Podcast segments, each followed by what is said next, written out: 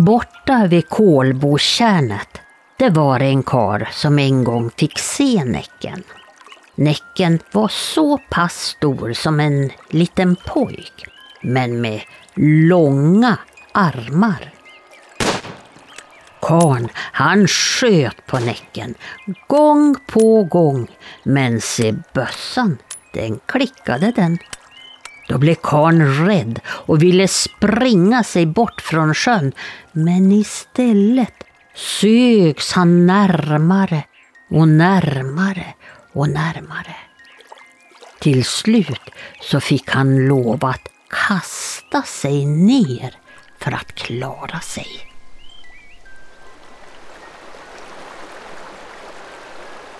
Det sägs att Näcken skulle vara i bäcken här. Det var en bonde här som bara hade en häst, men Näcken han hade ju också en häst. Bonden han kastade stål över den hästen och fångade honom på det viset.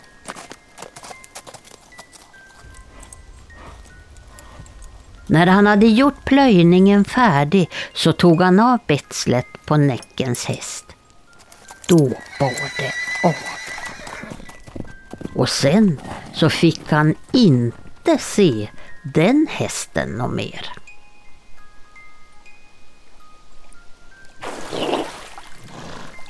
En gång hände det sig att en liten häst kom upp ur sjön. Femton pojkar fick plats i rad uppe på honom. Sedan gick hästen rätt ut i vattnet. Det verkade som om det satt något på hästen och som styrde hur han gick. Några av pojkarna hoppade av men det var en tre, fyra stycken som följde med ner i vattnet.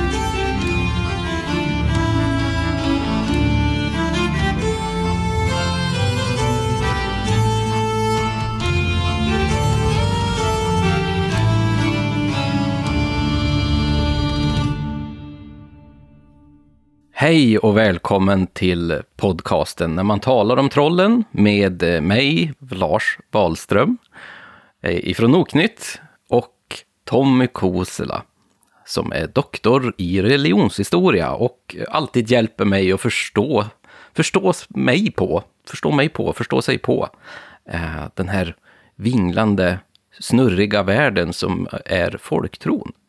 Hej Tommy! Hej Lars! Vi lever ju i en snurrig värld. Jag tycker inte att den är mindre snurrig, eller den var inte mindre snurrig i äldre tid än vad den egentligen är idag. Det är bara att slå på nyheterna så får du se en ännu konstigare värld. Ja, nej, det har du faktiskt helt rätt i. Och folktron har ju faktiskt berättat om hur den snurriga världen har varit en gång i tiden.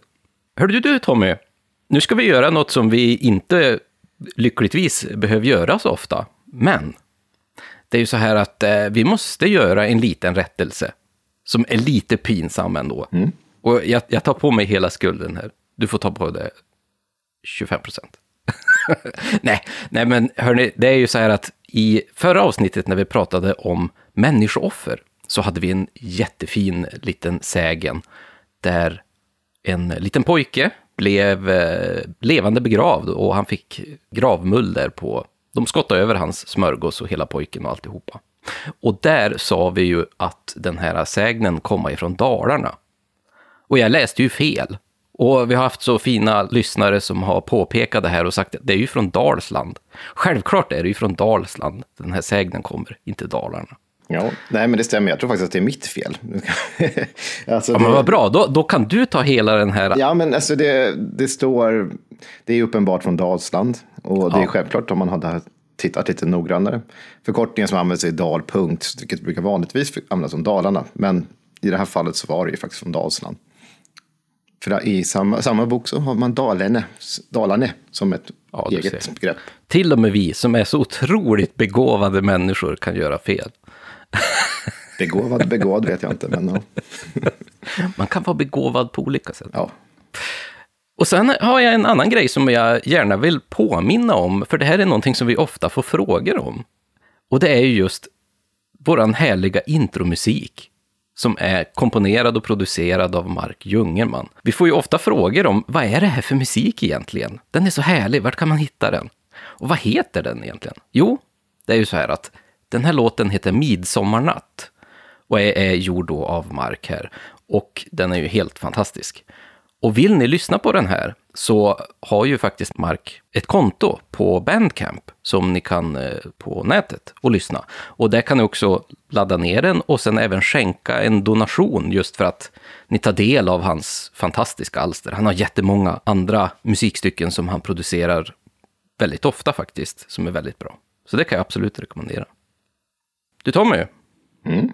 den här gången, det här avsnittet, kommer vi att prata om en häst. Men det är inte ett hästavsnitt. Det är Nej, inte ett djuravsnitt. nej, det är det inte. Men det är en häst. Mm. Bäckahästen. Ja. Ja, men det här, det här är ju ett, typ av väsen som framförallt förekommer i sydliga delarna av Sverige. Ett kärnområde tycks ha varit i Skåne och angränsande områden kring Skåne. Om man ser från dagens svenska perspektiv. Liknande sägner finns även ganska utspritt i Danmark, eh, sporadiskt också i Norge och motsvarigheter i keltisk tradition och eh, även på Island. Och sen finns det eh, sägner om vattenhästar. Och det vi hörde här i den första texten var inte en sägen. Det var tre sägner som är, som är samlat här.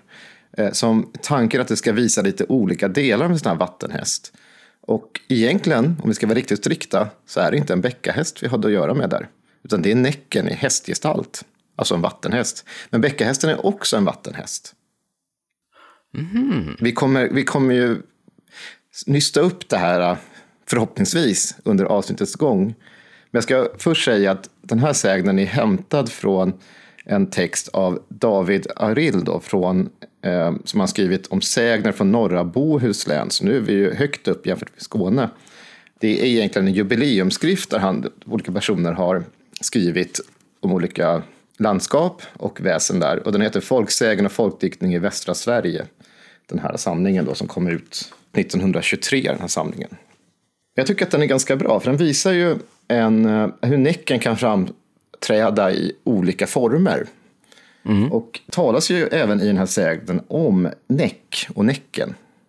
Mm. Och det pratas också om att han hade en häst, tycker jag är intressant i sig.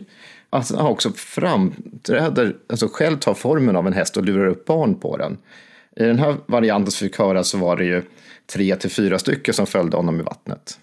I den tidigare varianten så fick vi höra att man kunde stjäla Näckens häst genom att kasta stål över den, eller sätta på ett betsel är det ibland på den här hästen, så kan man få makt över den. På sätt och vis, Pekka-hästen är då en variant som förekommer primärt i Skåne, men inte bara i Skåne. Ordet finns från andra landskap också. Samtidigt som den är kanske från början ett fristående väsen så är den samtidigt en uppenbarelseform, en variant av Näcken, så som den framträder. Ja, det här är ju någonting som jag har verkligen klia i huvudet mycket nu när jag har läst inför det här avsnittet. Att hela tiden så verkar man liksom gå in på att Näcken och Bäckahästen är samma väsen. Men sen på andra stycken så, så står det att ja, men det, kan vara också ett eget väsen på något sätt, den här Bäckahästen. Men som bara är då kanske mer lokalt. Men jag, jag blir så förvirrad av det där. Är det en sån här typisk forskningsgrej där forskarna vill eh, göra olika kategorier, eller? Lite så, men en sån forskningsfråga har varit, är det här från början två fristående väsen som sen har liksom smält samman lite grann? För att no norröver i landet, inklusive Bohuslän som vi har det här exemplet ifrån, så pratar man inte om bäckahästen, man pratar om näcken eller man, kan prata, man har andra benämningar. Jag kan säga några varianter som finns runt om i landet, för, att, för det ämnet vi ändå kommer eh, täcka i det här avsnittet. Så Skåne är ju bäckahäst, det som man pratar om vanligtvis. Ibland säger man också näck, eller bäckaman. Eh, norr om Skåne så får vi andra benämningar. Vi kan bland annat i, eh, vi kan få höra om Näckamärren i bland annat Halland och i Bohuslän. Vi kan också höra talas om näckhästen från samma landskap. Norröver i landet är det oftast ett sjörå som kan uppträda också som en häst. Så då är det inte näcken alls. Eh, sen finns det sporadiskt olika benämningar. Ibland åhäst har man använt, finns belagt från Halland. Strömhäst då, från ungefär där vi var nu i Bohuslän, finns det som benämning. I Västergötland finns flodhäst. det är en annan, ja, och i Bohuslän. Är en annan typ av varelse. Och, och, ja, flodhäst finns både i Bohuslän och Västergötland. Ja, och det är ju då inte det vi kallar för flodhäst idag. Det, är en... Nej, det hade varit väldigt roligt om en, en, en sån här flodhäst eh, blir mycket längre och längre faktiskt. Ja, precis. Det skulle se väldigt kul om den bär en massa barn. Och sjöhäst har ju använts i mellersta Sverige. Mm. I vissa delar så finns det även benämningar som trollhäst. Eller bara vattenhäst. Så att allt det här på sätt och vis är ju eh, någon form av olika vattenväsen i hästgestalt. Och om man går till då, tillbaka till Skåne och om man nu skulle gå igenom ett större traditionsmaterial från arkiven där som beskriver bäckahästen, då kommer man också klia sig i skallen. För att tanken som många har, och det är den lite grann vi ska försöka förklara att det inte är så enkelt. Om man tänker på bäckahästen, vad tänker man på då? Jag ska fråga, fråga dig Lars. Här. Eh, en, en stor vit häst, tänker jag mig väl. Eh, som, som springer över en, en, en älv, typ. Ja. Med, med oftast några barn på, kanske. Jo, och det där är ju en, den vanliga, om man ska hårdra det, vad jag tror att populärkulturen föreställer sig bäckahästen, så är det ju en, en häst som visar sig vid ett vattendrag. Mm. Faktum är att det faktiskt är vanligare med grå färg än vit. Och sen så lockar den barnen att sätta sig på dess rygg. Och desto fler barn som går upp och sätter sig på den, desto längre blir den tills alla barn sitter på den. Och då ska den rusa ut i det djupare vattnet och dränka alla barnen. I sägenformen brukar något barn säga något som har med Jesus eller Gud att göra, vilket gör att den kastar av allihopa så att de klarar sig. Men Samtidigt finns det i själva folktraditionen då, som har berättat om bäckhästen, då är den lite grann som en traditionsdominant. Det här är ett ord som jag använt förut i, i podden. Precis som där du sitter uppe i Ångermanland så var ju mycket, talades mycket om vittra. Så vittra kunde dra åt sig drag från allt möjligt. Medan här då kunde bäckahäst bli som ett, ett väsen som också kunde ha en människoliknande form. Den kunde också uppträda som olika typer av djur eller saker. Så att det inte alltid är en häst som vi ser. Så det, det, gör det ju faktiskt lite mer komplicerat. Det finns till och med benämningar om ko, det finns benämningar om en gås. Alltså det, det kan vara väldigt blandat. en väldigt avlång gås hade sett jätteroligt ut förresten. Ja, och det är inte alltid heller den gör den här typen av, det här, den här typen av sägner med samla barnen på dess rygg. Det är det de flesta också associerar med bäckahästen. Och tänker sig att det är någonting som riktas till barn för att skrämma dem och hålla sig från farliga vattendrag. Men det finns mycket sägner och memorat och annat som har berättats om bäckahästen där även, som även lockar vuxna människor att sätta sig på dess rygg. Män som kvinnor. Och så finns det också berättelser som, som berättar om hur man försöker få makt över den här äh, hästen, precis som vi hörde i första exemplet från Bohuslän här. Och då använder man istället den här hästen som ett redskap i jordbruket. Den är outtröttlig, den behöver varken vila eller äta eller dricka. Men det här är ju jättekul för att jag vet inte ens om vi nämnde det, för att vi har ju nämnt här att både Näcken och Bäckahästen går ihop i lite olika sägner och berättelser. Men även så kan Bäckahästen stå som ett eget väsen. Och det är väl lite därför som vi också vill här i det här avsnittet dela upp dem lite grann. För vi kommer ju inte bara prata om Näcken, utan det kommer ju också få ett eget mm. större avsnitt framöver. Ja, vi koncentrerar oss på hästgestalten i det här avsnittet då. Ja, precis. Men du nämnde ju lite grann här om att det finns liknande väsen i andra kulturer. Du nämnde ju kelpie till exempel. Det är från Skottland va? Ja, precis. Och keltiskt område. Så pratar mm. man om kelpie. Det roliga här är som ja, ni lyssnare inte har hört, men när jag och Lars precis satte oss ner framför mikrofonen och skulle börja spela in här, så berättade jag, för jag har nyss själv återkommit från en konferens i England, i Sheffield. Och eh, jag köpte med mig lite craft beer, hantverksöl hem. Eh, och en av ölen var då inte från England utan från Skottland. Och den hette just Kelpie och på dess omslag så har vi en monstruös hästform.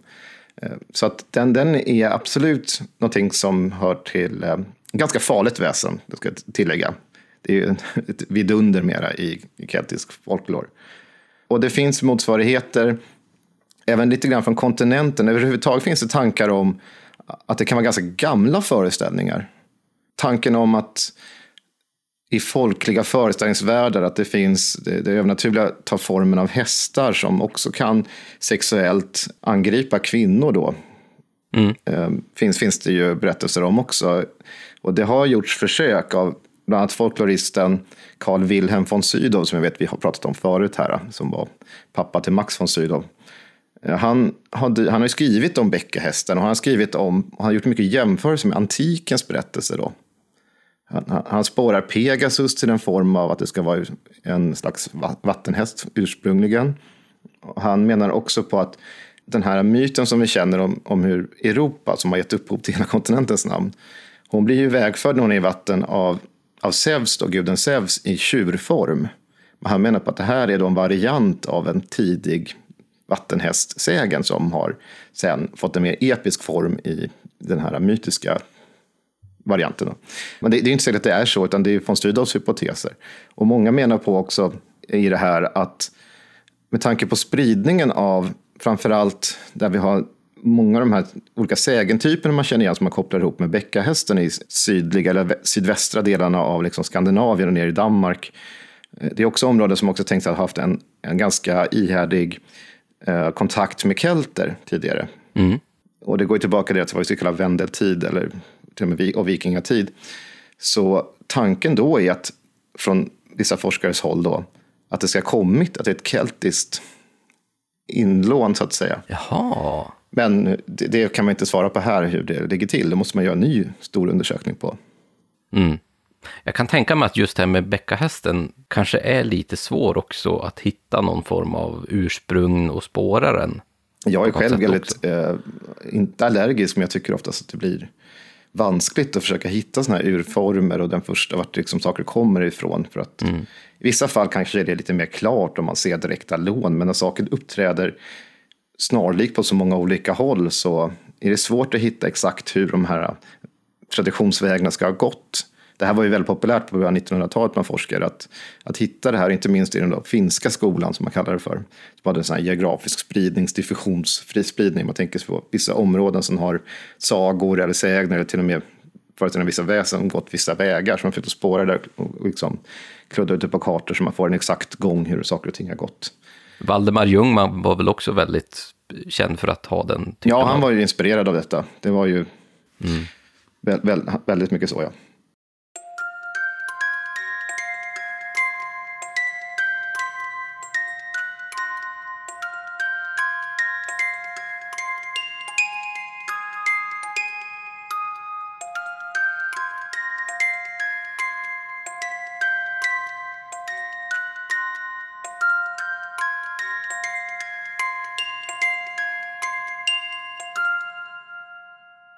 Men eh, det här är ju någon form av väsen, som sagt, som befinner sig i närheten av vattendrag, eller om det är en älv, eller om det är en eh, å eller en sjö, som man verkligen ska akta sig för tydligen. Det verkar vara farligt väsen det här, som kan dra ner dig i vattnet och liksom dränka. Den har lite egenskaper av typ de e-, egenskaper som vi ser hos Näcken, förutom att bäckahästen kanske inte spelar så mycket fiol då. Men när vi tittar på andra kulturer så har vi de här äh, liknande varelserna, farliga varelserna som är i närheten av vatten. Är det något som vi även kan se i fornordisk tid här uppe i Norden till exempel? Kan vi se något i våra myter som har liknande funktioner? Mm, det har också gjorts försök och eh, hitta spår eller tidiga eh, vad ska man säga, varianter av de här berättelserna i den fornnordiska sagoskatten och myterna. Mm. Hästarna är ju annars ganska upplyfta i, ja. i, i de fornordiska myterna i alla fall. Ja, precis. Och det finns en som vi ska få höra en inspelning av Eva läsa om ett tag som kommer från en isländsk eh, berättelse om kolonisationen av Island, något som heter Landnamabok, alltså landtagningsboken, berättelser. Och det är egentligen mycket berättelser om olika delar av Island och dess ortnamn och hur de har fått de här namnen. Så därmed kommer mycket sägner också. Så det är en och den ska vi snart få höra. Men den andra är berättelsen om hur eh, Loke blir mamma till Sleipner kan man säga. Det är berättelsen om Svadelfare, den här jätten som kommer och ska bygga en mur kring gudarnas värld. Och han har ju en, en arbetande häst som han får hjälp, får använda som hjälp. Och håller på att färdigställa allting. Då, arbets, då används ju den här som en arbetshäst. Och här finns det också personer som menar på att det här kan vara tidig variant av samma idé. Så det är väl den närmaste eh, annars parallellen i fornnordisk mytologi. Då. Mm. Om man nu tycker att det är nära, för att den har inte så mycket med vattendrag att göra faktiskt. Där. Sen ska jag säga en sak till. Nu vet jag att vi ska göra ett avsnitt om, om Näcken framöver, men jag tycker att det ändå kan, när vi ändå pratar om det här, så är det värt att ta upp det. För att i den fornengelska dikten Beowulf, som utspelar sig till stor del i Skandinavien, ingenting utspelar sig i de brittiska öarna, utan det är liksom i Skandinavien och delar av, norra delen av kontinenten. Då. Om ni känner till den här historien så är det ju en kung som förmodligen kommer från Sverige. Götaland är väl mest troligt, en del menar Gotland. Har färdats ner till eh, Danmark, till Leire, till eh, kung Hrothgar som sitter där som kung och ska hjälpa honom mot ett vidunder som heter Grendel då, som jag menar på är ett troll eller en jätte. Och Beowulf dräper det här, eh, den här Grendel. Sen börjar den här hallen då istället härjas av Grendels mor, som inte har något namn, bara heter Grendels mor. Och eh, Beowulf måste ta sig till där hon bor och det är under vatten i en grotta långt under vattnet. Och det sägs när Beowulf eh, simmar ner där så blir han hårt ansatt av olika typer av varelser i det här vattnet. Och det är Nekas, det eh, fornengelska ordet. Så det här, alltså, ordet i sig har ju gamla rötter som hör ihop med vatten. Så att eh, det är en tidig, skulle jag säga, variant till alltså Näcken eller, ja, nu är det inte en häst här just, men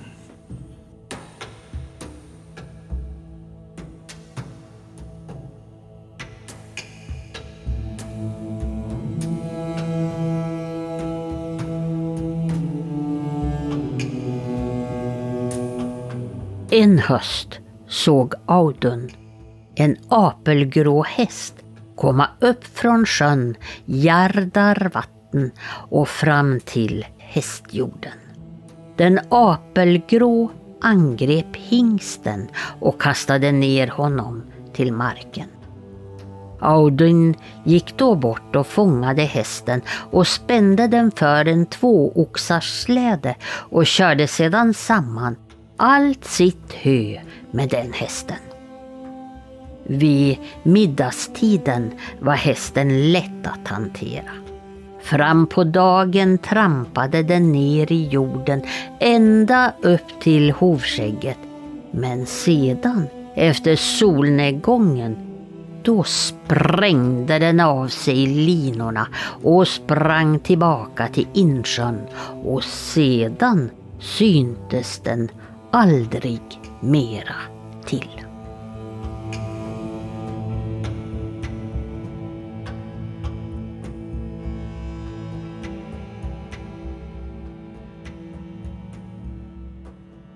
Ja, här var det ju verkligen någon form av sjöhäst. Spökhäst. Mm. Eh, man benämner det ju inte riktigt som att det är en bäckahäst direkt. Men det är ju någon form av häst som uppenbarligen kommer ifrån vattnet. Mm, precis, det är en övernaturlig häst som hör ihop med vattnet i den här äh, Lannamabok, då, isländska, fornisländska berättelsen. På Island så har man ju använt olika benämningar. Man har haft nikur, man har haft eh, nennir, men man har också talat om eh, alltså vattenhäst, vatthästur. Eller hästur kanske det blir.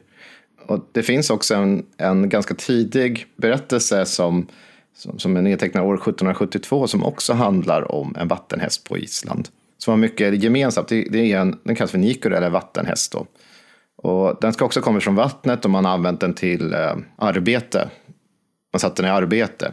Och den, ska, den är stor och den är, den är också grå och den, eh, dess avkomma när den beblandar sig med andra hästar sen blir ju ty, tydligen bättre än vanliga hästar. Och det här, det här är ju intressant för att det, här finns det ju föreställningen just om som är så likt med också en variant av sägenkomplexet kring bäckahästen är att man använder den här hästen om man lyckas få makt över den till att utföra ett arbete. Och det finns många sägner som berättar om hur någon får makt över den här hästen. Och de, de påminner och liknar ju mycket sägner om kreatur som man får tag på från de övernaturliga väsena överlag. Att man ska kasta någonting av stål eller någonting. Jag tänkte nästan säga det, att det, det är ju väldigt likt just till exempel att man kan få tag på kor eller getter. Mm. Om man har slängt något stål över, över eh, den här geten eller kon, så då tappar väsenet makten om det är en vittra eller om det är en vätte eller en skogsrå. Eh, så tappar de makten över det här djuret och du får, då är det fritt fram att ta den. Och då kan det vara ett djur som mjölkar jättemycket, onaturligt mycket, så att det, det, är bara ren lycka till gården på något sätt. Och här är det ju en häst då, och då antar jag, då blir det väl automatiskt att det är ett väldigt bra dragdjur. Ja, som man har använt djuret som. I bondesamhället var ju hästen, och dessförinnan också, det var ju mannens djur. Mm. Det var ju väldigt typiskt, ett, ett, eh, om man delar upp det sådär, alltså att vad männen tog hand om hästarna på gården, det var liksom mannens redskap. Precis som tjuren också var. Alltså kor och getter och sånt där och fick kvinnor hålla på med. Och den användes mycket till draghjälp. Och en sån här då eh, bäckahäst som, som man har stulit på magisk väg, den är ju outtröttlig, den kan ju hålla på hur länge som helst. Och det vanliga, och det nämndes lite snabbt tidigare, med att man kasta någonting av stål över och sådär, men också att man snabbt ska vara där med grimman och sätta på den. Om man ser sån här bäckahäst. Och då får man också makt över den. Ibland så sägs att det ska vara stål i den här grimman, ibland inte. Eh, men det är en detalj som är så typisk för folktraditionen så att man kan ju förutsätta att järn eller stål, eller att det kommer från människan i vilket fall, är något som gör att man får makt över den. Och ibland ska man till och med ge den en slags eh, nål genom örat, alltså piercing nästan. Man ska alltså märka den. Och det är också ett sätt att få makt över det här djuret. Men i den här sägentypen som handlar om detta då brukar det sluta med att man på något sätt gör något som gör att det här djuret efter ett tag blir fritt och springer iväg. Det verkar ju lite vanskligt då, att ha det här djuret. Det är lite svårt att behålla det. Och som kanske skiljer sig lite grann ändå emot den här andra typen av sägner där det handlar om kor till exempel. Att där är det snarare att det blev liksom väldigt lång lycka istället för att de fick tag på den här kon.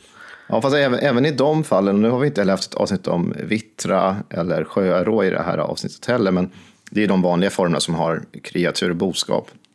Men även där så brukar det vara, får man makt över dessa djur, då vill de här väsena ha tillbaka sitt djur. Så ibland gör man en slags byteshandel, att man ska kanske ge en kalv eller någonting.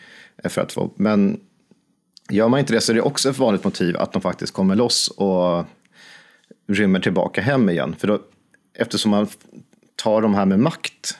Alltså man tar liksom kontroll över dem. Så de vill ju inte arbeta för dig.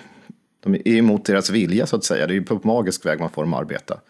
När människor pratar om det här kanske är ett sätt också att förklara varför vissa har så mycket bättre djur än andra under en tid. Varför det har gått så bra en, en, alltså under skörden för någon medan en annan har gått så dåligt för. Då har, har en, någon kanske sett att en häst har ju gått outtröttligt där hela tiden och sen så när de ska kontrollera saken så finns det inget sånt som tyder på det då.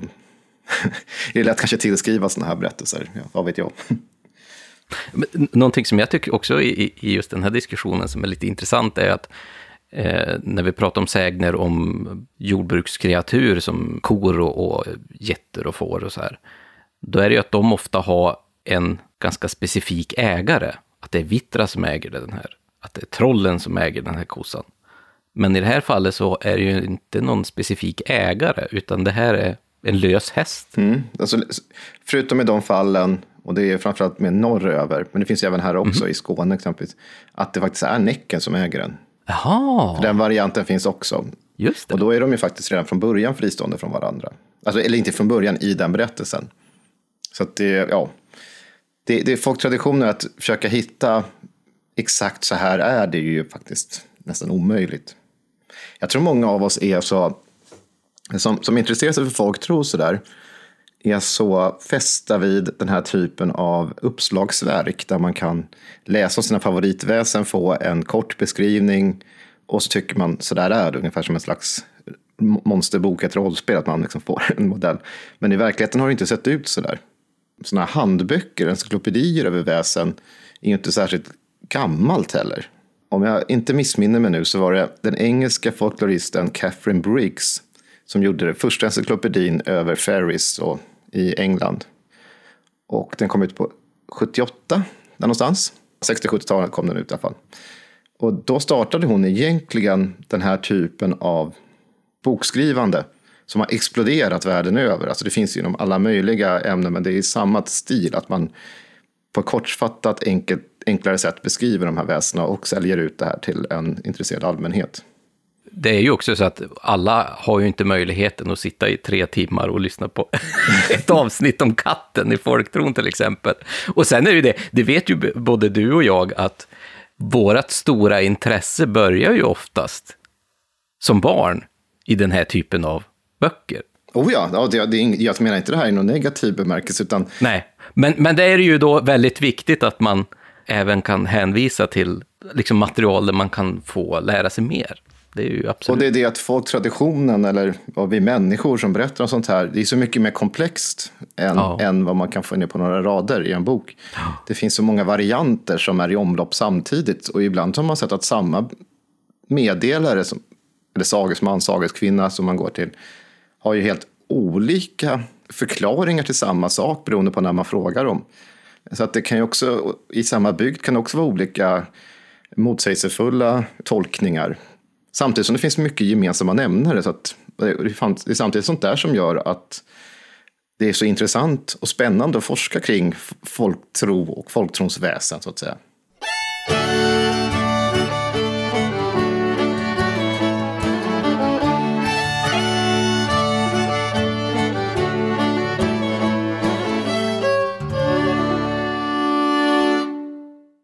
Är det alltid en häst?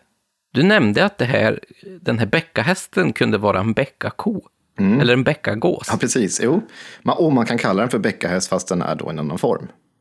Ah, det är det som det. är luriga i detta. Det betyder hur dominant föreställningen om bäckahästen är.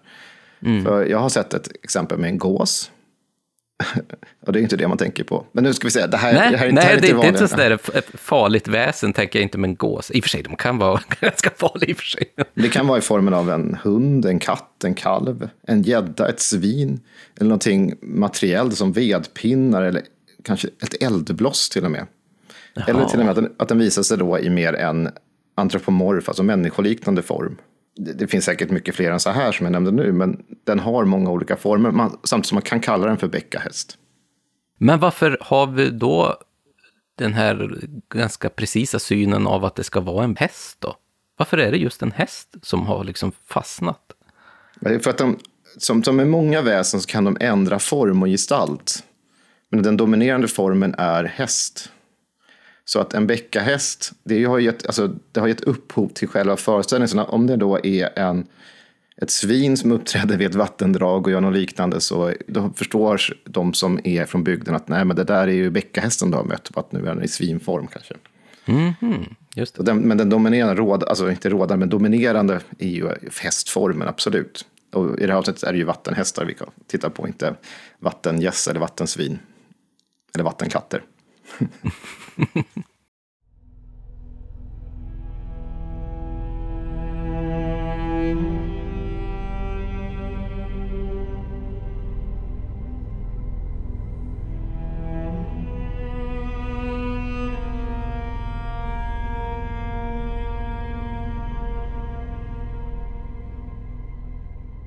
Söder om Marie kapell på Kålandsö där ligger en liten sjö. För många herrans år sedan lekte några barn på isen där och då kom Näcken upp ur sjön och visade sig som en liten häst. Barna satte sig upp på hästen för att rida, den ene efter den andra och hästen växte på längden så de fick plats allihopa. Och när de väl var uppe på hästryggen så växte han på höjden så att barna inte kunde kliva av. Och sedan gick han ner under isen med barna på och de drunknade allihopa. Det var den händelsen som gjorde att sjön fick sitt namn. Den sjön kallades sedan för Barnesjön.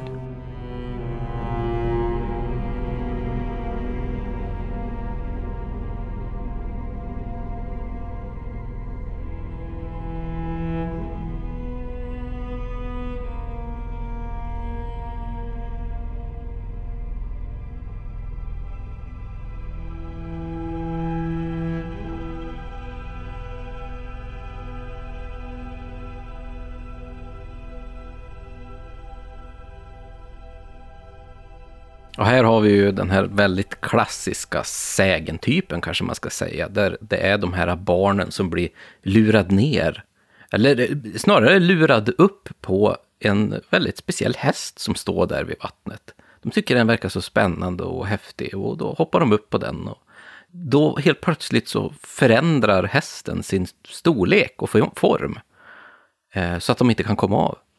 Eh, och så då blir det så olyckligt att de drunknar då. Men är det ofta att vi får höra den här typen av sägen där det går riktigt illa? Ofta brukar det väl vara att man liksom kan lura den här hästen eller att man bryter förtrollningen eller så här. Mm. Det vanligaste skulle jag säga det är ju absolut att de säger någonting i Jesu namn eller eh, någonting åt det hållet som har med, eh, alltså, hör ihop med kyrkan att göra. Och då bryts ju makten från den här näcken häst eller bäckahästen då. Och i det här fallet som vi lyssnar på nu så är vi ju inte heller i Skåne. Det här är ett, ett exempel från Västergötland eh, om en eh, sån här eh, skräckform av Näcken. Då. Jag kan säga den här kommer från samma bok jag nämnde förut, men det är inte, det är en annan forskare som har skrivit om Västergötland. Och det är då Johan Götlind. Det finns mycket berättelser som, om skräckfyllda hästar som hör ihop med Näcken över, överlag. Götlind skriver om en annan, skriver också att den kan, kan visa sig som en liten vacker häst. Ofta är den skäckig, alltså då vitbrokig i, eh, eller som en ung fåle kan han ta formen av. Sen berättar han också om en, en annan väldigt kort sägen här från eh, Fröjered. Om hur Näcken kom upp i Fröjered upp i vattnet och gick till, ston, eh, till alltså stona som stod och betade i ängarna. De fick sedan skickiga, alltså vitbrokiga hästar och man trodde att de här var Nickens avkomma. Och han har även då visat sig som en fläckig häst med många bjällror. Sägs det därifrån. Men en annan intressant detalj i det här om Barnesjö det är att det har gjorts faktiskt en forskare som har skrivit om ortsnamn som är bildade av barn och sjö eller, eller varianter på de här orden som vattendrag och sådär göra. Han menar på att de, ett par av dem kan faktiskt återgå på berättelser om just eh, bäckahästar eller näckenhästform. Vilket jag tycker är spännande om vi skulle nog ha namn som är uppkallade efter sägderna. Oftast är, har ju oftast sägderna eh, kommit till av namnet. Han gick an, åt, från andra hållet och jag tyckte det var ett väldigt spännande sätt att eh, forska om detta på. Ja, men det, det, tycker jag vi ska göra någon gång. Har, det finns, på tal om det så finns det en, en ort i Jämtland som heter Köttsjön. Mm. Jag, jag, kanske har nämnt det förut. Nämnt det förut. Uh, jag tyckte det är så roligt namn, det här är Köttsjön. Och där är det ju då en tror jag, en lokal sägnen om att det är en björn som jagar ut en hel jord med älgar ut på den här sjön när det var is. Men så brister isen och så faller allihopa i och drunknar. Så att, eh, den blir i stort sett fylld av kött. du, får slu, du, får, du får sluta ränna runt som en björn på och jaga älgar i Ångermanland. ja, det var inte jag, det var, det var en annan typ av björn. Men det är intressant här att det, du nämner att det är den här, det kan vara en brokig häst, alltså i, i färgen och i utseendet, eller att det kan vara en grå häst. För annars är det det, man får ju ofta se att det är en vit häst när man tittar på avbildningar som är gjort. Varför är den just vit där? Är det ett rent stilgrepp av konstnärer eller Finns det någon folkloristisk förklaring till varför man skulle vilja göra den vit? Ja, men att den är ljus i alla fall. Och det är väl för att den kanske ska synas mera och bli mer lockande att sätta sig på. Men annars är ju mm. grå, skulle jag säga, är vanligare i så fall i, i sägnerna om man går bakåt. Inte minst när det gäller bäckahästen. Men eh, att den, är, att den är ljus eller att den är apelgrå stod det ju en annan variant här. Alltså att den, det är den färgen som visar på. Oftast är det när det helfärgat oftast. Det är typiskt också för det övernaturliga. Det kan vara rött, vitt, svart eller någonting. Att den är, har en färg. Så att eh, det är lite det som också är att det, liksom, det, det är väl lite ovanligare kanske då än, än, än eh, flera färger eller blandat. Eller, jag vet inte alla dessa termer som finns för hästarna. Men det finns ju många för att förklara olika teckningar mm. på hästarna. Mm. Nej, men det är ju sant, för att som när vi pratade om eh, Eh, avsnittet om katten till exempel, så pratar vi om det här med vita katter och svarta katter har ju olika betydelse och ibland samma betydelse. Men att just den här enfärgade är någonting eh, övernaturligt. Att det är någonting som sticker ut ifrån normen på något sätt. Mm, det ovanligas betydelse, sa en gång, skrev en gång eh, Carl Wilhelm von Sydow en text om, som har blivit sådär. Ja, den, är, den är enkel att ta till, för det är oftast det som man i folktraditionen brukar tillskriva speciella egenskaper, om det då är träd, eller om det är färg på, en, på ett djur eller någonting annat, eller om det är någonting i landskapet som avviker från andra och sådär. Men vad tror du, Tommy, ska vi lyssna på en berättelse som faktiskt är från Skåne? Ja, det tycker jag.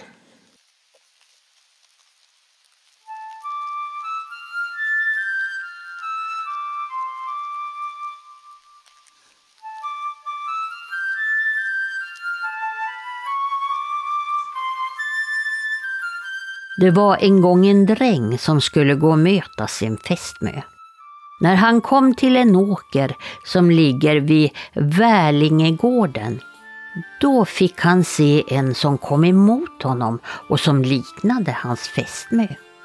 Han tyckte att det var lite konstigt ändå, för de skulle ju inte träffas riktigt där. Men när drängen fick sena så började han snacka med henne och då gav hon sig till att springa det fortaste hon kunde. Och då såg ju drängen att det var Bäckahästen. Bäckahästen, han hade velat förvilla den drängen han, om han bara hade kunnat.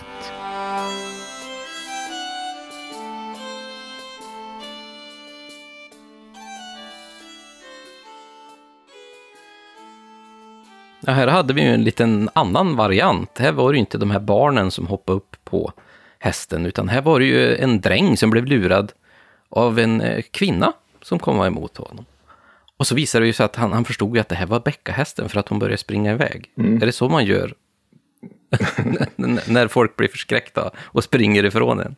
Ja, här, den här är ju hämtad från Folklivsarkivet i Lund. Och, men nu är vi ju nere i Skåne och som vi sa så är ju bäckahästen eh, dominerande på sätt och vis i vissa föreställningsvärld. Så då, ja, då, kanske vi, då kommer vi lite grann ifrån just det här med att det måste vara en häst hela tiden. I det här fallet har den ju förvandlat sig till eh, en kvinna då.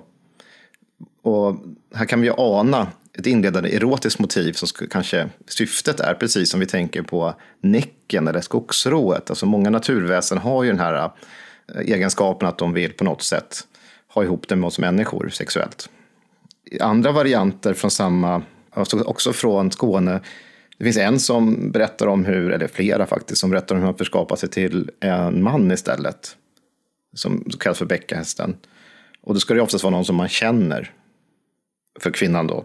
Och då ska man vara särskilt vaksam. Man ska inte hälsa på honom. För att gör man det så får den här Mecka-hästen makten över en, sägs det från en annan då, samling. Alltså från Eva Wikströms folkdiktning. Hon berättar hon bland annat om detta eh, från Skåne. Men de har ett gemensamt drag i många av de här berättelserna. Det är att väckarhästen kan visa sig egentligen i vilken skepnad den vill. Det finns en som berättar som visar om detta också från Folklivsarkivet i Lund. Då. Sagesmannen berättade en gång att han sett väckarhästen kommit in till hennes hus. Alltså sagesman är ju sageskvinna kanske vi ska säga egentligen. Och då menar hon på att han liknar då en utsvulten kalv Mycket mager och kantig och huvudet hade han stuckit mellan benen på sig själv. Det är fortfarande bäckahästen då som används i dessa. Har vi en till då som säger så här. Det var en tös som blev sjuk nere vid bäcken. Hon gick och lekte med några andra barn. Så fick hon se ett stort nystan i bäcken. När hon skulle bocka sig ner och ta det så försvann det. Men hon blev så sjuk när de kom hem. Hon kunde inte tala. Men så rökte det henne. Och så blev hon bra den andra dagen. Så i det här fallet är ju bäckahästen ett nystan. Vad himla fascinerande. Det ger sån eh, större bild av den här eh, hästen som man annars har som en ganska fast bild om vad, vad bäckahästen är. Och även att man kan få se att det finns lite olika syften. För min föreställningsvärld så då är ju bäckahästen en, eh, en varelse som ska dra ner dig i vattnet, som är farlig vid vattnet på något sätt. Men här kan man ju hitta lite olika egenskaper för det här väsenet. Ja, men bland annat att det kan ha den här kanske mer erotiska funktionen som till exempel med skogsrået och så här. Men det, man kan ju ändå säga i allt detta så är den dominerande föreställningen kring bäckahästen och vattenhästar i stort att den uppträder som ett riddjur. Alltså det är det som vi tänker en häst. Eh, och det är det vanliga. Sen finns det ju det här att man pratar om, men att den kan förändra utseende och form och sådär så gör ju att den kan lura personer. Och sen det klassiska med att den blir avlång. Och det är någonting som också många har med sig och tänker sig att ja, det här är väldigt utmärkande just för bäckahästen att den blir så här lång. Och så tänker man inte på att, men vänta nu, nästan alla väsen kan förändra sig och bli långa. För att eh, det har, ni har ju säkert lyssnat på avsnittet om skogsrået, flera här exempelvis. Det finns ju berättelser om hur hon ibland växer i höjden och blir så lång som talltopparna och blir stor och sånt där. Tomten kan i vissa fall också förändra form och storlek. Så det här är någonting som vi ser i flera berättelser om olika väsen. Bara att det har blivit så klassiskt just att det blir avlång och kanske inte på höjden. Nu fick vi faktiskt tidigare ett exempel på hur från Västergötland om hur hästen växte på höjden så att barnen inte kommer av den. Men det är också en sån här typisk eh, egenskap som naturväsen tänktes ha. Men hur fasen kan man se att det är en bäckahäst? Den här drängen här, han, han bara insåg att när den här kvinnan sprang ifrån honom, så då var det ju uppenbarligen bäckahästen. Finns, finns en liksom utmärkande drag eller egenskaper som man kan hålla koll på när man misstänker att det kanske är, det är något mysko i görningen? Det är alltid svårt i, i, i sådana här äh, berättelser. I flera verkar som att det är någonting som bryter mot det normala. Det är någonstans, man kanske inte förväntar sig den personen på den platsen. Eller att en häst bara ska komma till och, och locka personen och sätta sig på oss. Då kanske man ska vara lite sådär, nej vänta nu. Eh, om man är ett barn då, och vi nere och leker vid vattendraget. Tänk på också att många inte kunde simma under den här tiden, inte vuxna heller. Eh, och om det då kommer en häst och börjar locka, så det är hur många hästar jag vanligtvis det. Om den inte är jätteinriden och tycker jättemycket om att Nej. folk rider på den. Man kanske inte vill, ha en hel radda med fem skrikande ungar på ryggen, utan den kanske nöjer sig i så fall med någon, någon som den känner väl som, som ska få rida den. Så det är sådana, sådana situationer som man ska vara på sin vakt helt enkelt. Och det gäller ju även alla former av naturväsen. De vill ju lura oss människor. De visar sig på platser där vi minst anar det. Och samtidigt kanske där vi mest önskar att de ska komma. Alltså om det är någon, har du en fästmö eller en fästman eller någonting och kanske längtar efter den personen och egentligen vet att den är långt borta och sen är den helt plötsligt där och lockar dig, då kanske det är precis det du att du egentligen vill det så gärna och då är det lätt, du är lättlurad helt enkelt av den övernaturliga. Men man kan ju uppenbarligen skydda sig mm. om man är lite snabb. Du har ju nämnt några gånger att man ska nämna Guds ord och det är ju något som vi också ser i, i väldigt många olika sägner när det gäller eh, våra olika typer av väsen. Att Guds ord och kyrkans ord är väldigt bra som skydd och kan bryta förtrollningar och så här. Mm, absolut. Och när det gäller hästen, eh, ska jag bara säga att den vanligaste sägentypen när det gäller barn består ungefär av olika beståndsdelar och det kan vara att barnen är ute och leker någonstans vid vattnet. Och sen så kommer eh, en häst fram som lockar dem. Då sätter sig barnen och vill rida på den här hästen. Och då klättrar de upp en efter en. Eh, Och när den sista är uppe på hästen, då har den ju upptäckt att hästen är väldigt avlång. Och då säger den någonting om att Jesu Kristi kors, vilken lång häst. Och när man säger det, eller något liknande som har med Gud och Jesus att göra, då bryts ju hästens eh, veckans makt och kastar av en. Så det är mycket så som det brukar fungera i de här berättelserna. Och där ser vi också ett väldigt kristet inflytande också, precis som i många av de här typerna av sägner. Men jag har ju också hört att bara man nämner typ Näckens namn, att man säger Näcken, så blir den också typ skärrad och försvinner eller springer iväg.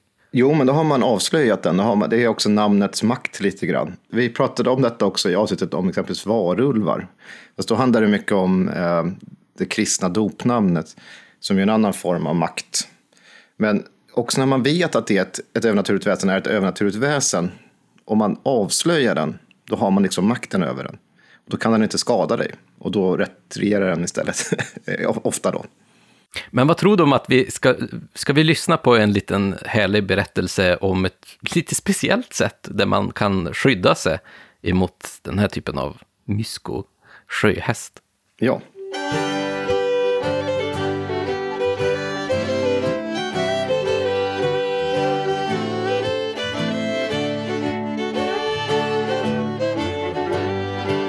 I Attarps by i Torups socken, där stod en piga i ett kök. Mitt i natten och bykte kläder.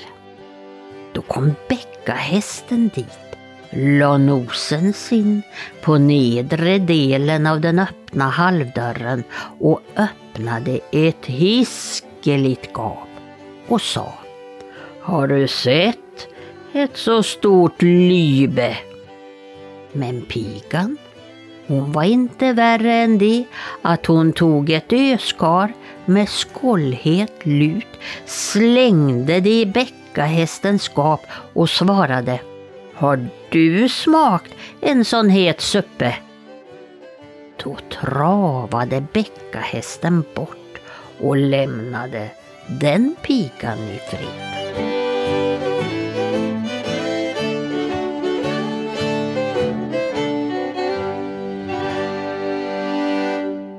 Ja, hur går det där gamla ordspråket? Skåda inte given häst i mun. ja. Här hade vi den där märkliga hästen som kommer och, och liksom ska visa sitt stora gap. Man förstår inte riktigt syfte med varför hästen gör det här, om det inte är bara för att liksom skrämmas eller vara irriterande. Men hon var ju snabb den här pigan. Ja, det, det är faktiskt ett gammalt motiv som också kopplas till andra väsen. Jaha, Ja, Det kan vara Näcken och det kan vara ett annat.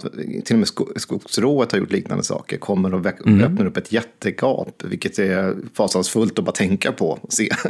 Och då är det någon som är kvicktänkt. Den här kommer från Eva Wikströms folkdiktning och då är hon pottaskbrännerskans berättelser. Hon har i den här boken då utgått från olika personer, yrkesroller och så har de berättat sina sagor eller sägner för henne. Men den är inte unik. Jag har här framför mig en annan berättelse som egentligen är samma, du kommer känna igen nu. Och den är från Småland då. Och nu ska jag se vilken socken det är, så att det blir Kristala socken då i, i Småland. Och då lyder den så här. Vid Rögel brukade för nära nog en mansålder sedan en gubbe som kallades Gölkar ständigt sitta och meta i sin eka. En dag stack ett huvud, likt ett kalvhuvud, upp vid båtkanten och det hade stora näsborrar. Gubben ville vara vänlig och sade Har du näse så har jag snus. Och så tömde han sin snusdosa i den stora näsan. Då försvann huvudet, men sen fick gubben mycket fisk, ty det var rået han sett och fägnat. I den här varianten så är det ju positivt. Han ger ju den här sjörået som det handlar om i det här fallet, han ger ju den snus. jag hoppas verkligen att han förstod att det var ett sjörå, så att han inte bara sådär lite random ger kalvar eh, snus. Ja. As you do, som vi säger. Ja. Ja, och det är som sagt snus på den här tiden tar man ju näsan då. Mm, mm. Eh, men annars kan det ju vara att det är också en variant som kommer eh, att man i snabbtänkt ska kasta någonting varmt, glödande, det kan vara soppa, någonting annat. Det kan också vara kol. Det finns skogsråd som kommer och visar alltså, underlivet för någon jägare och som man snabbt där och kastar i ved eller soppa eller hett kaffe rätt in i hennes då underliv och då springer hon rusandes därifrån. Oftast är det den här självsägen som, som det här knyts till. Självsägen är något som går tillbaka till antiken redan, i Odysseus resor. Det är när Odysseus är hos kykloperna. Och han tar sig ut under och sen så han sticker ju en av de här Polyfemos i ögat. Sen så gör honom blind. Och då har han presenterat sig själv som ingen, tror jag han heter där själv då på svenska. Och när den här kyklopen springer ut och skriker att han har blivit skadad av honom och då får han ingen hjälp av de andra för då tror de att han har skadat sig själv. Men det är ju då ett par tusen år gammal berättelse.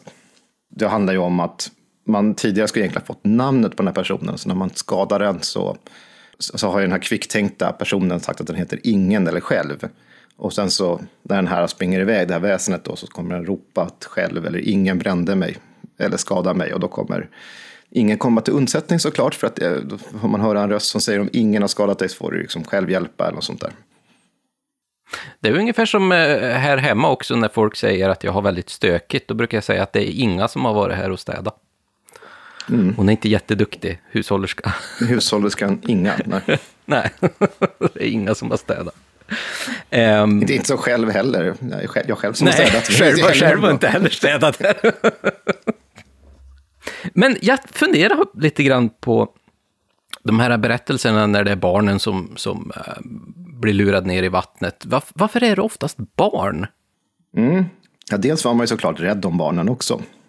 Även om det låter ganska hårt förr i tiden. Det var en farlig plats. Det kunde vara farligt att vara nere vid vattnet, eh, särskilt om det var strömt eller liknande. För att, som jag sa, så man, kunde man inte simma. Och en del har tänkt sig att man kunde använda sig av det här som fikt. Då. Och fikt är återigen von Sydow som har hittat på, eh, myntat det här begreppet. Det är ju en gammal företeelse, engelska är det boogeyman egentligen. Då. Så det är en form av pedagogisk fiktion som vuxna har skapat för att få barnen att undvika farliga platser. Man kan prata om brunnsgubben och källargubben och bäckahästen i vissa fall. Alltså, även om bäckahästen också tros på i många fall av vuxna. Mörksuggan för den delen i Dalarna var ju likadant en gång i tiden.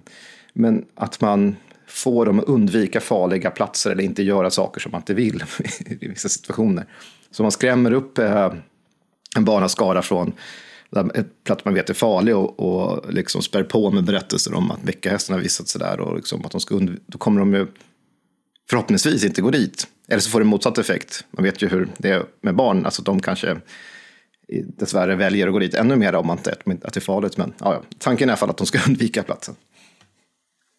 Ja, men det, det, känns ju väldigt, väldigt rimligt. Och det är ju någonting som du säger, vet du, vi, vi har ju många olika typer av skrämselväsen på något sätt, mm. som har den här typen av funktion.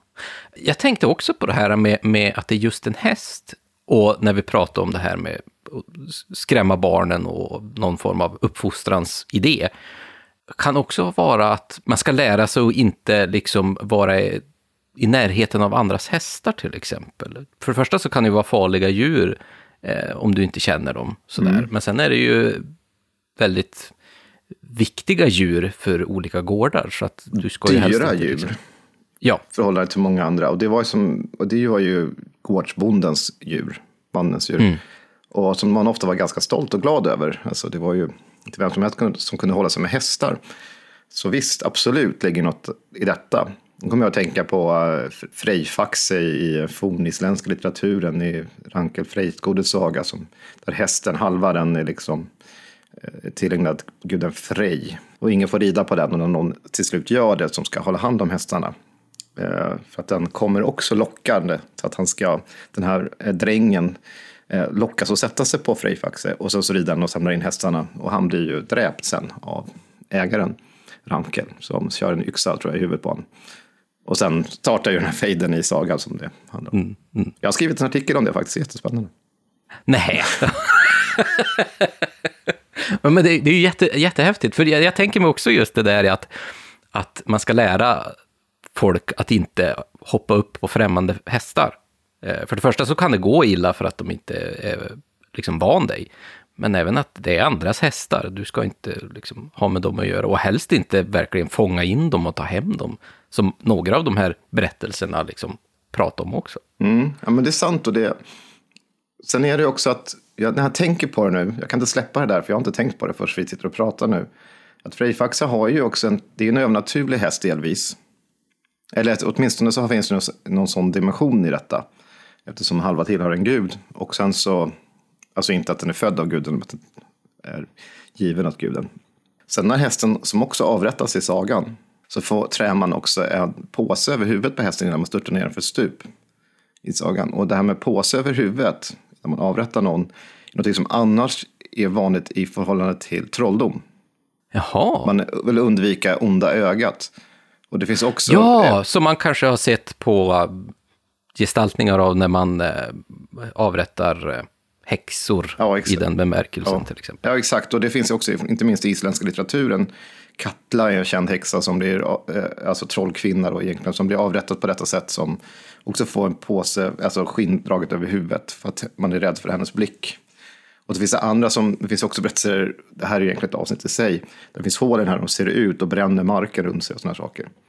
Så, Vad häftigt. eller, hä, kan man tänka sig då att det här är en häst som har laserögon? ja, vi får se det som det låter som. Jag vill förenkla alla dina fina diskussioner. Ja. Nej, men det är ju otroligt spännande, för det, det är ju som du säger, då blir det ju en direkt koppling till att det här är en form av övernaturlig häst Mm. antagligen. I och med att man vill täcka över, för att man kanske är rädd för att, i och med att man ska ta livet av den här hästen så kan det gå riktigt åt helsike kanske. Och jag var inne på övernaturliga hästar tidigare i år när jag skrev en annan artikel. Som... Och då tittade jag på det, isländska sagors hästar. Det finns faktiskt ett par som har övernaturlig natur. Nu som sagt, jag kastar bara ur mig det här när vi sitter och pratar. Så att, men eh, men det, det finns säkert en hel del saker som man skulle kunna jämföra faktiskt med vattenhästföreställningar och vissa motiv som eh, är liknande i alla fall. Men det låter ju jädrigt eh, spännande. Vi kanske ska ta och göra en liten... eh, Vi ska göra ett hästavsnitt. Ja, jag, tänk, jag tänkte nästan säga det. Vi, vi ska ju göra ett hästavsnitt där vi pratar om hästen i myten och folktron, så att vi tör ju definitivt få återkomma till den här diskussionen. Det tror jag absolut. Det, är en sak, det tycker jag är en rolig sak med den här podden. Man får säga det så själv. Men att vi har haft många avsnitt som handlar om djur. Jag själv, och du också, tycker att det är roligt att prata om eh, vilda djur och, och, och också våra hu, och husdjur. Även husdjur som blir sällskapsdjur. Men alltså att man har, för det finns så mycket folklore knutet till många djurarter. Och det är ju någonting som man inte annars ser oftast, att det är någonting som inte, inte förbigått helt, men att man inte uppmärksammar i tillräckligt hög grad i sådana här samlingar. Liksom. Eh, Nej, det är lätt att vi fastnar, eh, när, ja men som du säger, när, vi, när man har de här samlingarna, det är så lätt att vi fastnar i de specifika väsenen vi har. Som är liksom utstuderade väsen, att det är trollen, men det finns ju minst lika mycket bara om din omvärld och de djur som du har levat med och, och träden och växter. Och, det finns ju minst lika mycket spännande där. Ja, och även säg någonting som trollen har ju alltid från trollhundar till eh, också kreatur i vissa fall. Så att, Mm. Och de är ju inte helt lika våra, det finns ju skillnader där. Så att, och sätt att skydda sig från dem och sådana saker. Ja, men jag tycker djuren är spännande. Så hästar, absolut, ni som är eh, hästdiggare där ute, ni kommer få er dos av hästar så småningom.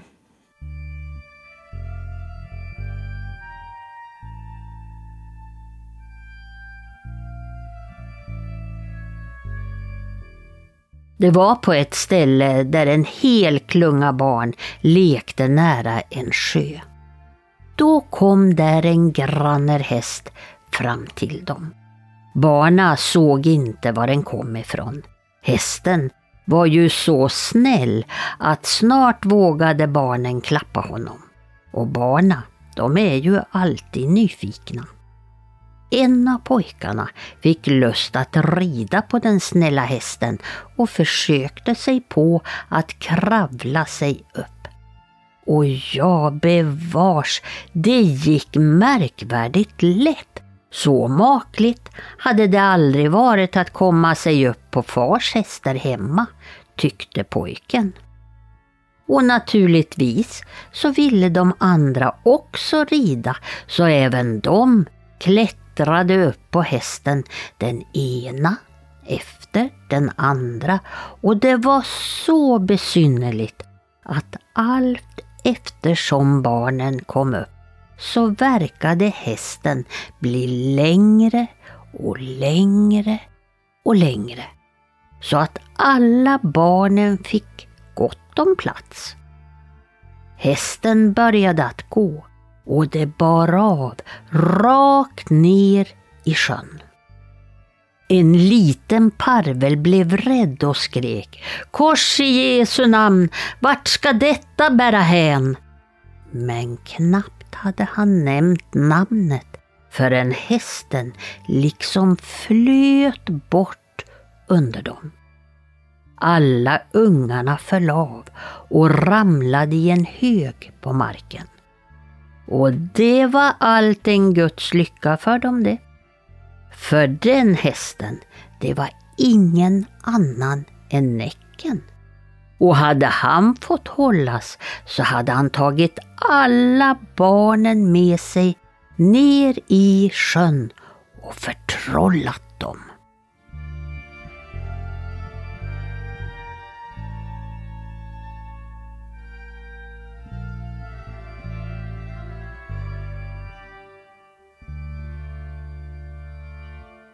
Det här är ju då Näcken i hästform, väldigt tydligt. Och den här ganska klassiska sägnen också om att det är barnen som luras upp på hästen och ska dras ner. Jag tyckte det eh, rätt häftigt att man eh, förklarar med att han kommer att dra ner dem i djupet och förtrolla dem. Man får inte riktigt veta. Jag blir så frustrerad i många sådana här sägner att man inte får en riktig förklaring till vad vill de här väsenen med folk och göra egentligen.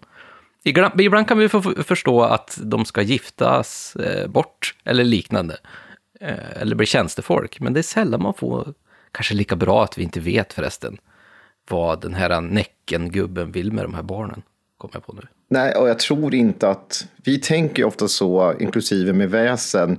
Jag tänker på dem som om att de vore eh, din granne eller någonting och funderar på vad de har för syfte och mål och sådär.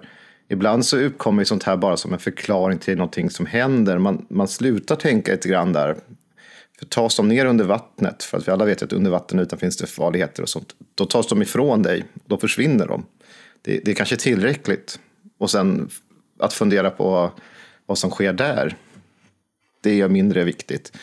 Nu så är den här ifrån eh, norra Halland. Kan ju vara bra att säga. Mm. Den har vissa likheter med den här vi hörde tidigare från Västergötland. Med Barnasjön där.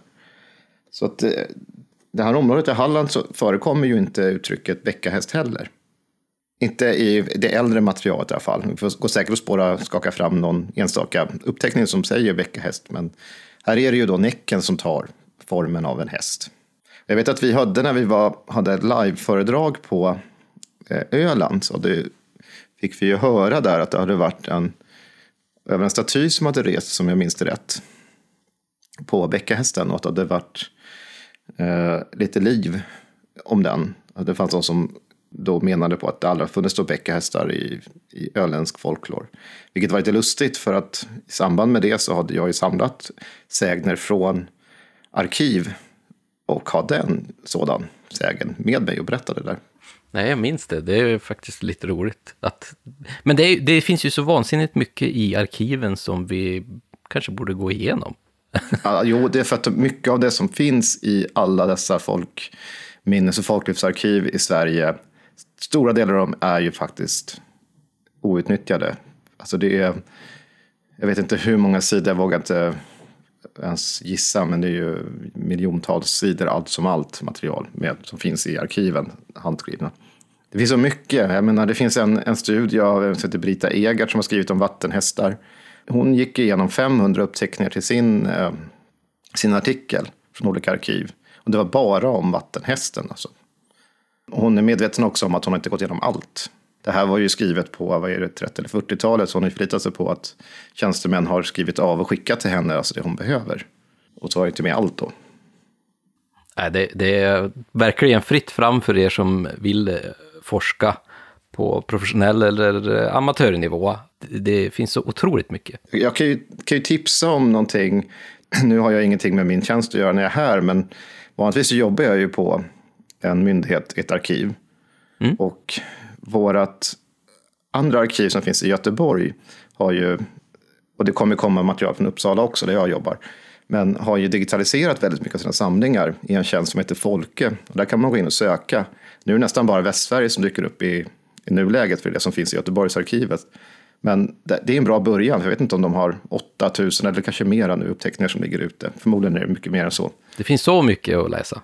Och det är alltid roligt att, att faktiskt gå igenom de här olika eh, nedteckningarna. När man väl kan börja läsa eh, lite finare finstil. Ja, men det, är det, det, det, det är gånger. timma något att slash. Det gäller bara att sätta sig så lär man sig handstilen efter ett tag. Mm, så det, det, är värt, det är värt mödan, om jag säger så. Låter Och en del är faktiskt maskinskrivet också. Man kan hitta sånt också.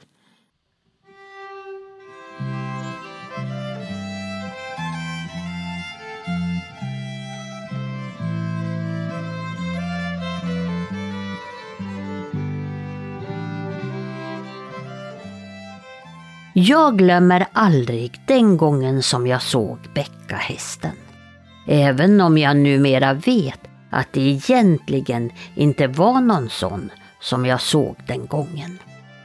Där hemma flöt det nämligen en å genom byn på vilken det blev en härlig skridskois om vintern och vid sidan om ån så låg det en äng. Här brukade jag och mina skolkamrater leka varje kväll så fort skolan hade slutat. Vi brukade stanna där tills det blev alldeles mörkt eller tills det kom någon förälder och körde iväg oss hemåt. För vi skulle ju in och lära oss läxorna. Men för det mesta var vi då så trötta och sömniga så vi orkade inte lära oss någon läxa alls. Då var det en fiffig gubbe i byn som beslöt att lära oss att gå hem i tid om kvällarna och på samma gång tänkte han liva upp en gammal folktro som höll på att dö ut. En kväll när det började bli mörkt så tog han i största hemlighet på sig ett lakan och smög sig ner till ån där vi lekte. Han kom fram mitt för oss där på isen. Han svepte med lakanet omkring sig och marscherade fram emot oss barn. Vi flydde förskräckta från isen och skrek allt vad vi orkade. Det är bäcka hästen! Det är bäcka hästen! Följden av detta blev att ingen av oss tordes längre stanna kvar på isen när skymningen föll. Samt att en allmän tro på bäckahästen blev känd och spred sig på orten.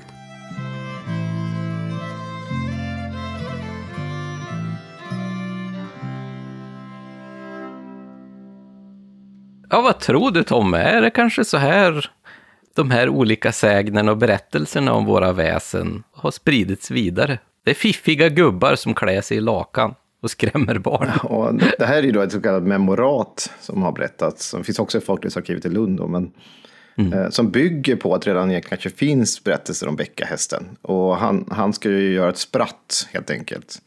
Det är en liten pojke som berättar detta. Eh, som har hört det av en som hette Una Nilsson, en flicka som hette det. Alltså bäckahästberättelser kan ju ha många olika former som vi har ju varit inne och nosat på i det här avsnittet.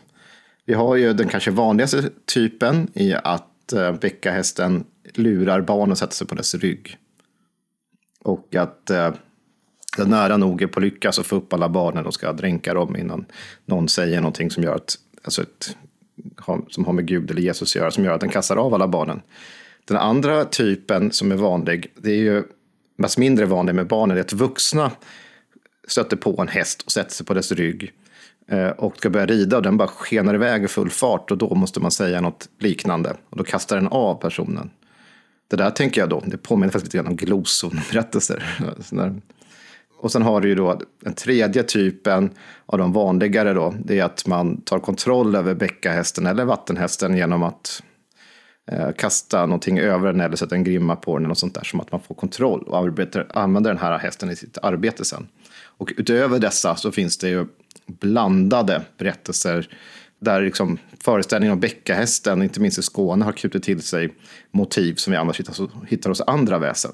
Alltså den kan bli lite allt, allt i allo. Ja, men lite som det här med att han kunde förvandla sig till en piga eller en, en gubbe som förför eh, det motsatta könet. Det kan ju vara så som liksom att, ja, också att det är som, som ett skrämselväsen, att den liksom fick då. Mm. Det finns en, en rättare, Karl Andersson, som är född på 1880-tal, runt 1879-1880 någonstans, som säger att, att hans far brukade varna för en särskild bäck. Och då sa han på, på det här sättet, nu får ni inte gå ner till bäcken barn, för då kan bäckahästen komma och ta er. Men vad han mente med det känner jag inte till. Alltså det, det kan vara sådana där berättelser. Eh, och sen en annan som säger, Näcken skrämde det oss för. Det var le för att vi inte skulle ge oss ut i ån och dränka oss. Näcken sa det såg ut som en häst. Alltså det kan vara, man har olika varianter som man ska skrämma bort personer från vissa farliga platser och, och sådär också.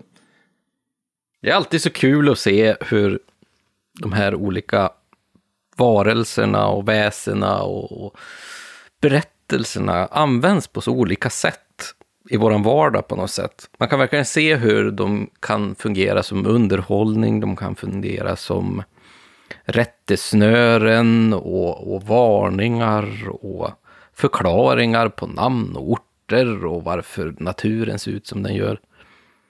Och då är det ju också så kul att se då att bäckahästen, som man egentligen har en ganska, från början, ganska klar bild, det är den här vita hästen som springer och lurar ner folk i vattnet den är mer mångfacetterad än vi, vad vi tror att den ska vara. Jag tror att den, någonting som är ett upphov till, till mångas föreställning om Näcken är också Kittelsens målning. Mm. Som föreställer bäckahäst, eller Näcken egentligen. Som är Precis. vit. Vad heter den? Är det en gutt, en gutt på en vit häst eller något sånt där? Tror ja, jag, jag kommer inte ihåg vad den heter, eller om den heter Näcken eller något sånt där. Men det är ju en... Men den är väldigt klassisk. Ja. Eh, en liten pojke som rider på en stor vit häst i, liksom, ner mot vattnet. Och så har han en som bara är hästen i, vatten, i vattendraget där som vet, där också. Jag ska säga också i Danmark, vi kommer ju åka till Danmark i sommar du och jag Lars. Mm.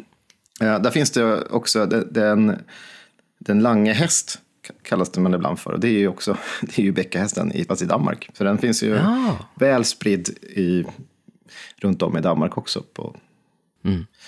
huvud, huvudön och de andra, eller öar är väl inte egentligen, men i alla, tre, alla delarna av Danmark. Grönland vet jag dock inte. Om vi nu ska räkna in Grönland till Danmark. I så fall blir det Europas största land. Ja, jo det är sant. det, det där är omdiskuterat.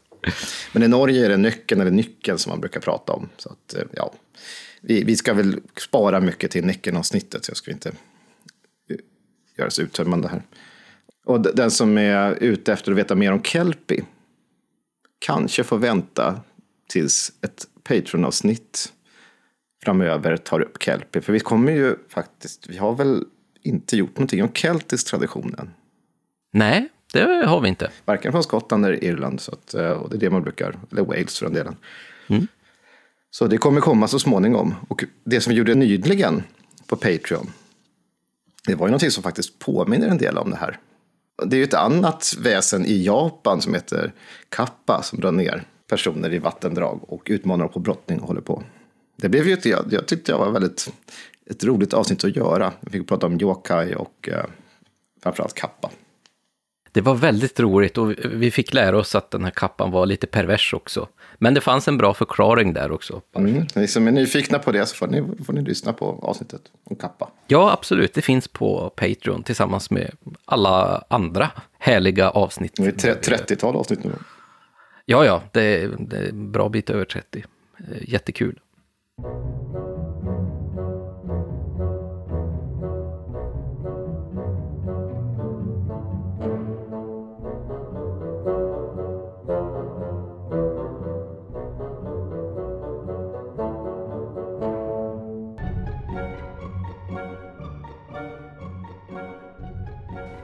Vad säger du Tommy? Det brukar ju oftast finnas lite spännande moderna tolkningar och varianter av våra olika väsen som vi har pratat om.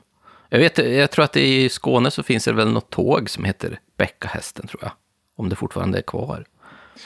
Ja, det finns restaurang och det finns... Eh, ja, vad som finns mer? En opera som heter Bäckahästen, vet jag. Mm. Men den har väl förekommit i litteratur skulle jag gissa på också. Det är bara att jag just nu står helt stilla i mitt huvud när jag försöker komma på någonting. Och det finns också ett band som, som heter Bäckahästen, med alltså musik. Och jag kan tipsa om, för att vill man veta mer om skånsk folktro och är eh, intresserad av särskilt skånsk folktro då, så finns det flera bra böcker av Per Gustafsson, eh, bland annat Skånesägner och Göingesägner. Och han har ju också bloggat mycket för Sagobygden, eh, Sagobygdens blogg. Och där vet jag att han också har skrivit en kort text om eh, vävnad. Ja, just det. Skån, skånska konstvävnader som, eh, där det finns häst på också. Mm. Och han har bland annat en dyna med en bild på ett av sina blogginlägg från 1720 som han har hämtat från gammal allmogeslöjd från Malmöhus län. Så om ni googlar på Bäckahästen, eh, Sagobygden så kommer ni hitta flera texter av Per Gustafsson som handlar om, om Bäckahästen i Skåne. Ja, det tycker jag är jättebra. Eh, Och du, du vet ju, både du och jag vurmar ju väldigt mycket för sagobygden också. Och de gör så väldigt mycket fint där kring att behålla olika berättartraditioner och berättelser kring väsen och folktro. Absolut. Ja, förutom den här, eh, det här ölet som jag pratade om i början så och det är ju inte ens våran, utan det är ju keltiska vattenhästen som jag ser fram emot. Och, eh, ja, att, eh, Och dricka, dricka eller, ja. eller prata om kelpie kanske. Jag ska prata om min burk bara. Nej, jag ska se fram emot att dricka den, såklart. Mm, ja, men det är, det är bra. Det är bra att vi gör den här som vi vill, den här podden. Jag kanske till och med kan lägga ut en bild på den, här burken och, och glaset. Sen det här inmundigar mig äh, struntskaldernas slott här. Ja, men gör det. Jag pratade med en skotte nu förra, tidigare, förra veckan blir det då. Också, det finns mycket med just det här um, väsenet i skotsk folklore som har blivit en del av ett nationalistiskt uppvaknande i, i Skottland. Det finns två statyer som är ganska kända som egentligen bara föreställer hästar. Eh, men de har då först till Kelpie och också att någon slags idé om att man ska rida på de här hästarna liksom, i krigsmundering och det kan vara sådana här nationalistiska eh, grejer. Bara att då har man ju inte heller kanske begripit eh, idén bakom Kelpie. Det är ju ingenting man sätter sig på som krigare och rider på heller, för då rider man till sin död. Det är ju ett självmordsuppdrag. Att, de, Åh, vilken bak baktändning det där Ja. Ännu en gång eh, väl värt att påpeka att det kanske är bra att vi vet om och, och lär av vår historia. Ja, exakt. Ungefär som um, ett svenskt kavalleri skulle kalla sig för bäckahästen. Om man skulle, eller man skulle föreställa sig att man rider på bäckahästar ut i vattnet. Det är ju rätt ner och dränka sig ungefär. Medan kelpie kan ju istället då käka upp personer. Så att det är inga trevliga djur i, i folkfantasin i alla fall.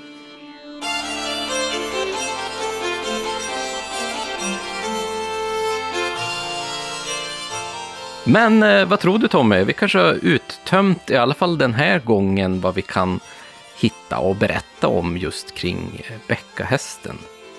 Och vi ska ju naturligtvis göra ett stort avsnitt också om dess ägare, eh, kan man väl kanske säga, om Näcken. Så det kommer ju Ja, och, givetvis och om hästar. Så att det, här, det här var en liten munsbit om just de här ämnena. Vad tror du Tommy? Vi kanske ska berätta lite vad vi ska göra i sommar. Ska vi göra någonting i sommar? Det hoppas jag verkligen. Eh, jag eh, arbetar fortfarande, som säkert en del av er som lyssnar också gör. Har ett par veckor till av arbete framför mig. Men sen så blir det semester.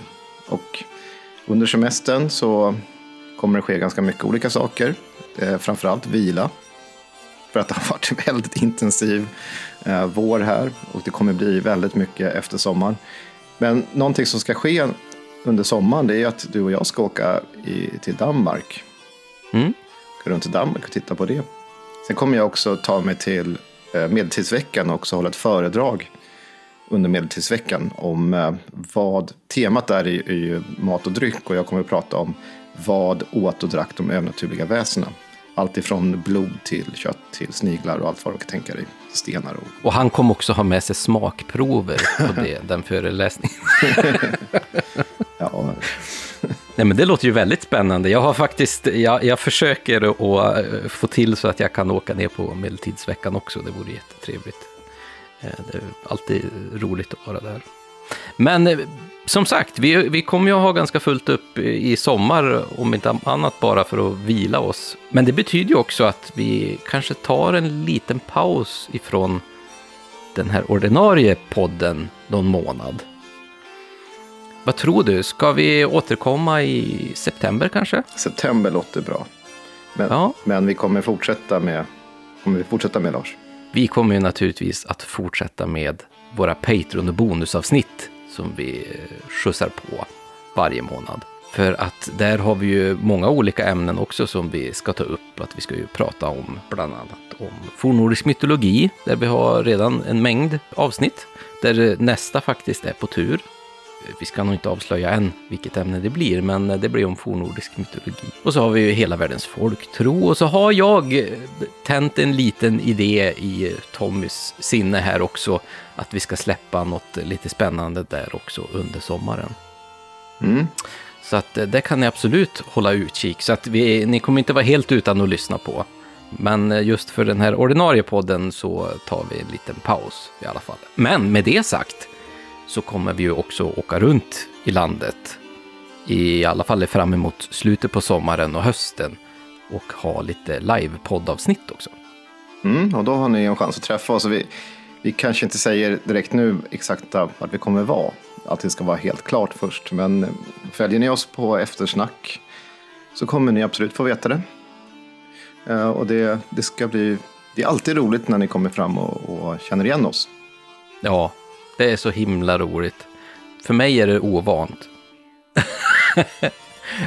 Det är lite, lite, lite bättre för, för dig Tommy som är, är van vid det. Men det är jätte, alltid jättetrevligt att få träffa er. Det är så himla kul. Så att om ni ser oss, var inte rädd att liksom komma fram och, surra eller bara hälsa. Eh, det är så himla kul. Jag kan se lite sur ut, men jag är aldrig sur. B- Lars bor ju i Björna, så det han önskar sig av er när ni ser honom, det är en björnkram. Ja, det vore jättefint. Men vad säger du Tommy? Ska vi tacka för oss nu då och önska våra kära lyssnare en fantastisk sommar? Ja, det får vi absolut se till att göra och hoppas att det blir en fin och härlig sommar för er alla. Hörni, ni får ha det så otroligt trevligt så hörs vi om några månader. Om ni inte är Patreon-medlemmar, det vill säga. Hej då! Hej då! Podden är producerad av Oknytt, Nordisk folktro och mytologi. Och intromusiken är komponerad av Mark Jungerman.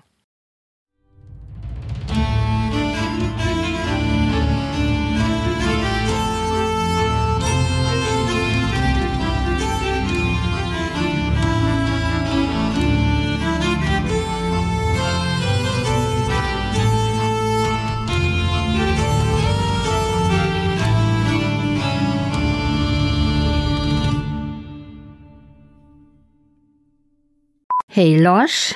Nu är det dags för bäckahästen. Jag har ju inte läst in det här för att det har varit så himla varmt. Och eh, nu är det inte det. Nu är det som en liten storm istället och så hotar de med översvämning och regn. Så det är från det ena till det andra. Men nu sitter jag här. Jag har en höna. Jag har en höna utanför dörren. Så jag får se. Hon är lite undrande av vad jag gör här. Sen är det några eh, människor som bor i Katarinas uthyrningsgrej här som har pratat så högt. Men nu har de stängt fönstret. Så nu får vi se. Så nu börjar jag. Se hur ljudnivån blir. Den säger Yeti. Det, det känns ju bra. Snömannen hette. Ja, Yeti. Var inte det vi skulle prata om? Ja, det är bara det jag har suttit och förberett här. Gete i Skåne. Ja, skånska geten.